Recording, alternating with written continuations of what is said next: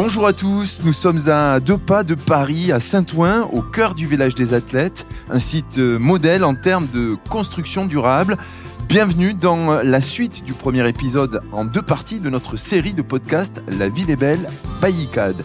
Une série pour rencontrer celles et ceux qui agissent en faveur de la ville durable de demain. Une série pour euh, parler de ces acteurs qui ont une ambition, une raison d'être développer des lieux où il fait bon vivre, habiter, travailler, à l'image de ce village que nous avons commencé à explorer et qui deviendra par la suite un quartier exemplaire. Pourquoi et comment va s'opérer ce changement de configuration? On poursuit notre visite avec Florence Chaïd-Nouraille d'ICAD et Arnaud Cursante de CDC Habitat. Nous sommes toujours avec vous, Florence Chaïd Nouraï, la directrice du projet euh, du village des athlètes d'ICAD Promotion. Bonjour Florence. Bonjour. On retrouvera un peu plus tard Arnaud Cursante, directeur général adjoint en charge des territoires chez CDC Habitat. Et là, on arrive devant l'un des lieux qui symbolise ce village des athlètes, c'est bien ça? C'est ça, on va aller dans le logement témoin qui accueillera en 2024 des athlètes. Alors entrée. Ah, c'est spacieux déjà. Quand on rentre, on va aller directement dans le séjour. Ah, c'est un appartement qui euh, va accueillir combien d'athlètes? Alors dans cet appartement, il y aura huit athlètes.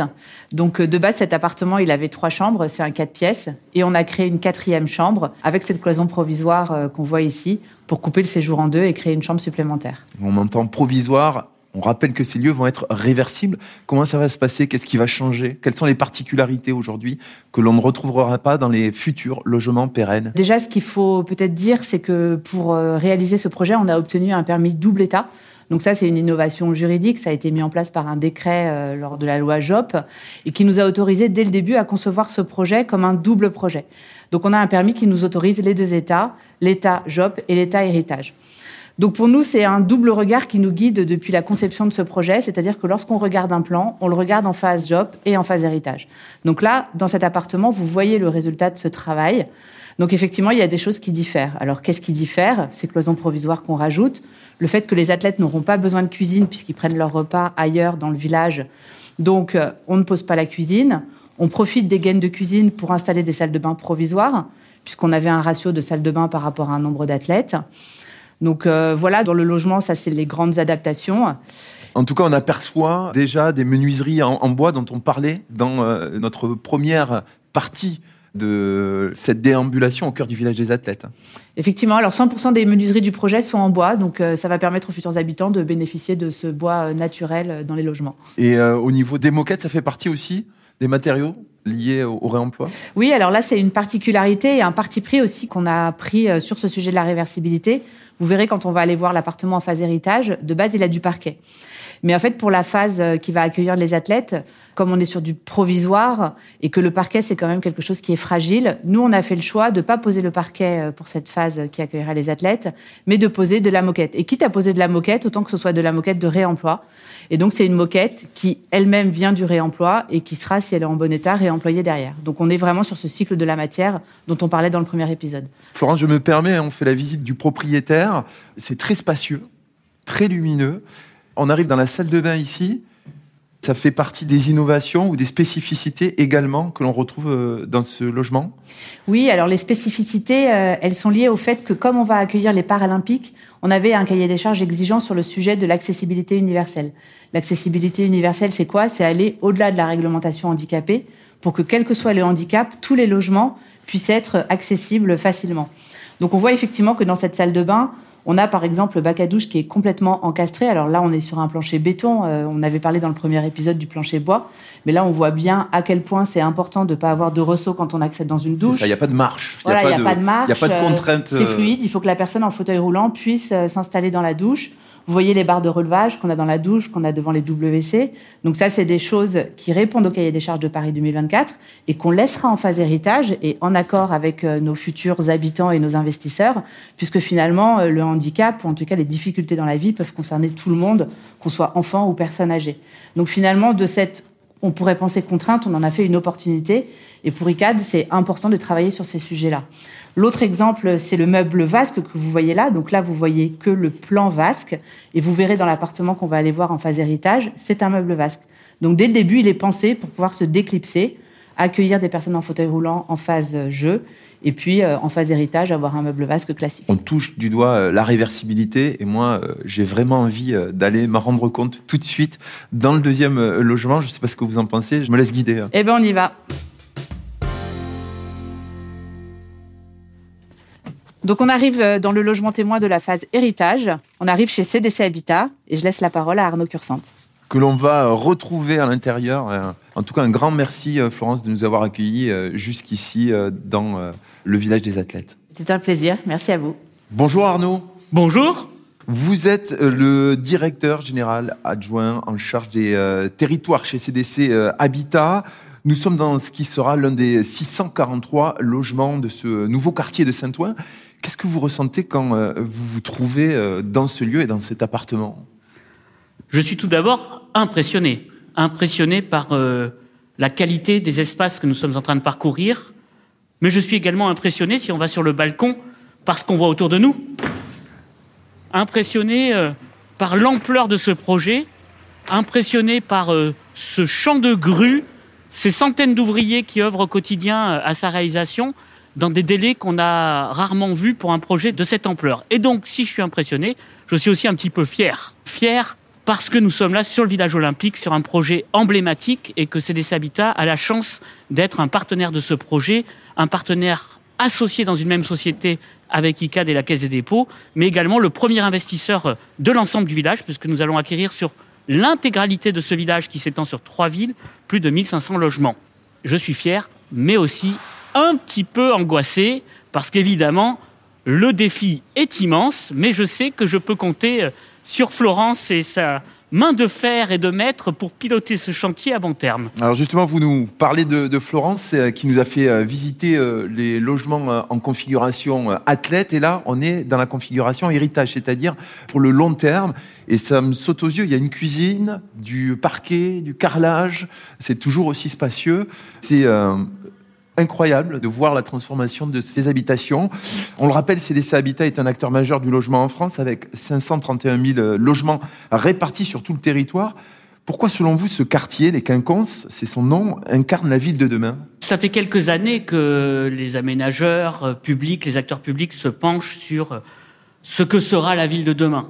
On retrouve dans cette ville de demain un petit peu de nos villes d'antan, d'avant la Seconde Guerre mondiale ces centres-villes dans lesquels on voulait retrouver de la mixité, mixité des publics, mais surtout mixité des fonctions, où on a des commerces, de l'emploi, de l'habitat, de la diversité architecturale aussi qui fait la ville.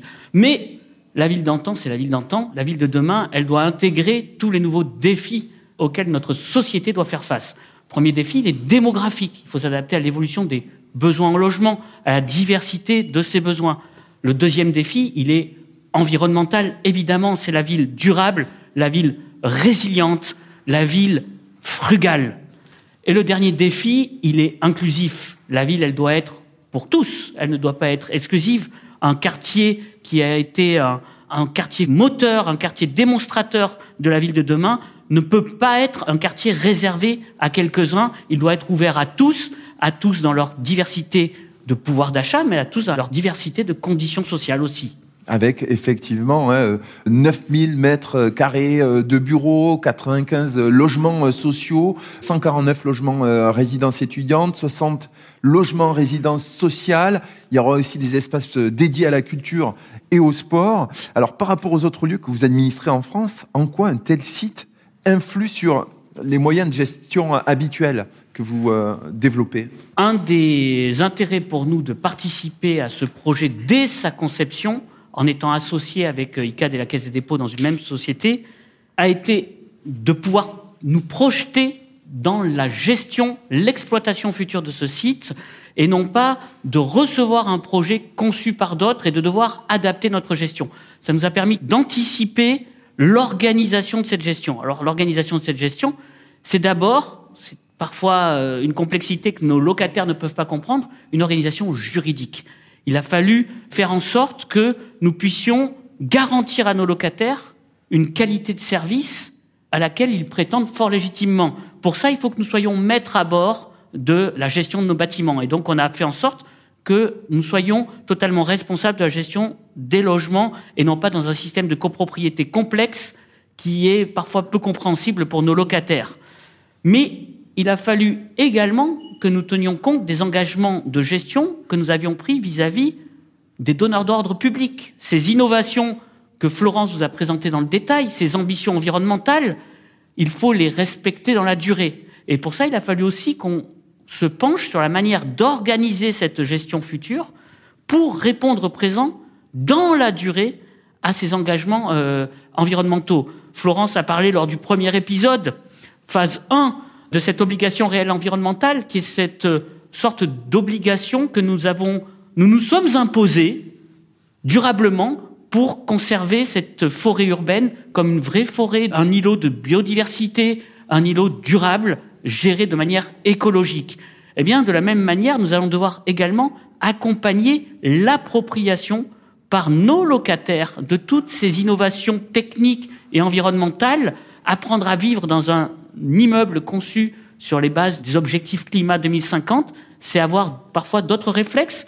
On a parlé du bâtiment cycle, le bâtiment cycle avec ses réemplois de déchets, etc. Ça demande de la part des locataires aussi une appropriation, de s'acculturer à ces fonctionnements d'immeubles. Et pour ça, nous nous appuierons sur, par exemple, l'écolab, qui est mis en place, qui est une sorte de conciergerie de quartier animée par la, la régie de quartier, qui va accompagner nos locataires dans les éco-gestes pour que tout le monde réponde présent. Évidemment, il faudra aussi que nos salariés, dans leur gestion, intègrent aussi les spécificités techniques, fonctionnelles de cet environnement. Alors pour ça, on s'appuie aussi sur d'autres innovations. On va se faciliter la vie dans la gestion de ces bâtiments, par exemple, en nous appuyant sur la maquette numérique qui a servi à concevoir ce bâtiment, maquette numérique qu'on va pouvoir intégrer dans nos propres systèmes d'information pour que nos futurs exploitants techniques, ceux qui s'occupent de l'entretien, de la maintenance des équipements, puissent plus facilement intervenir et surtout bien respecter les matériaux, les spécificités techniques de ce programme. Ça veut dire qu'on a une vision holistique complète du cycle de vie de ces lieux, de ces bâtiments, de ces lieux de mixité euh, dont vous parlez. Quand on parle de la ville euh, durable euh, de demain, pourquoi les innovations présentes sur ce site sont fondamentales, Arnaud Cursant? Je crois que ce qui fait la grande valeur de cette opération, c'est son caractère inégalé en termes d'amplitude. Elle est massive. On ne déploie pas une expérimentation comme nous, nous le faisons régulièrement sur des programmes de 30 ou 40 logements où nous allons déployer une innovation et essayer de la suivre dans le temps. La taille de ce village nous permet de penser massivement ces innovations et donc de les déployer à une échelle entre guillemets industrielle, ce qui veut dire potentiellement réplicable. Or, ce qui fait la force de la ville de demain, c'est qu'elle soit duplicable. Ça ne sert à rien de faire un prototype, un démonstrateur. Nous, on est appelé à, produire chaque année, on produit 20, 25 000 logements. Ce qu'on souhaite, c'est que la totalité de nos logements intègre à court ou moyen terme toutes ces dimensions qui ont été évoquées de cette ville durable résiliente en 2050. Et donc, tout ce qui peut être mené à une échelle massive peut contribuer à structurer les filières, structurer les filières d'innovation technique, structurer la maîtrise d'ouvrage des équipes, organiser la gestion et puis préparer nos locataires euh, à ces nouveaux usages de demain. Arnaud, finalement, est-ce que vous avez hâte de vous retrouver euh, en 2026 ici et de voir comment euh, les femmes et les hommes qui vont habiter ces logements et ce quartier vont s'en emparer? Ah, Je suis totalement impatient. Je bout d'impatience à cette idée, mais je suis tout aussi impatient de découvrir le village dans sa forme olympique, puisque c'est tout de même un événement majeur auquel on est tous très fiers de participer et de contribuer. En tout cas, merci Arnaud d'avoir accepté euh, de nous rencontrer. Merci à vous. Avant de se quitter, je vous euh, propose d'écouter euh, l'éclairage d'une autre experte, Hélène Chartier, directrice du programme Zéro Carbone Développement au sein de C40 Cities, un réseau mondial de 100 grandes villes qui collabore pour mettre en œuvre l'action urgente nécessaire dès maintenant pour faire face à la crise climatique. Elle nous parle de l'évolution des villes à horizon 2050. Bonjour, je m'appelle Hélène Chartier, je suis la directrice euh, de l'urbanisme et de l'architecture au C40, qui est la principale euh, ONG qui accompagne les villes pour accélérer leurs actions climatiques. On a besoin que le secteur de l'immobilier généralise l'utilisation des analyses du cycle de vie pour l'ensemble de leurs projets. D'abord pour avoir une vraie image de leurs émissions sur l'ensemble du cycle de vie, ça veut dire la construction et la phase euh, opérationnelle. Et après, il y a beaucoup de différentes possibilités pour réduire les émissions. Dans la phase opérationnelle, c'est-à-dire l'usage du bâtiment. On sait aujourd'hui dans les nouvelles constructions faire zéro carbone, on sait faire la rénovation énergétique. On est encore trop dans l'expérimentation, on n'est pas encore dans la généralisation. On veut vraiment, comme les villes, pas assez, comme les nations, pas assez, mais on veut vraiment que le secteur de l'immobilier, ils regardent sur l'ensemble de leur portfolio, ils s'engagent et ils suivent leurs projets pour que l'ensemble des projets soient dans cette logique de réduction et d'alignement sur les accords de Paris. Ce qui est vraiment important, c'est de mettre cette question-là au cœur de la décision. L'argent, la finance, le budget et finalement les émissions, ça doit être les deux éléments centraux dans les décisions qui sont prises sur un projet. L'esthétique, le fonctionnel, toutes ces choses-là finalement doivent devenir en second plan face à l'urgence qu'on est en train de vivre aujourd'hui. Merci de nous avoir suivis dans ce deuxième épisode de La ville est belle, by ICAD. On se retrouve euh, très vite pour rencontrer celles et ceux qui agissent en faveur de la ville durable de demain. À bientôt.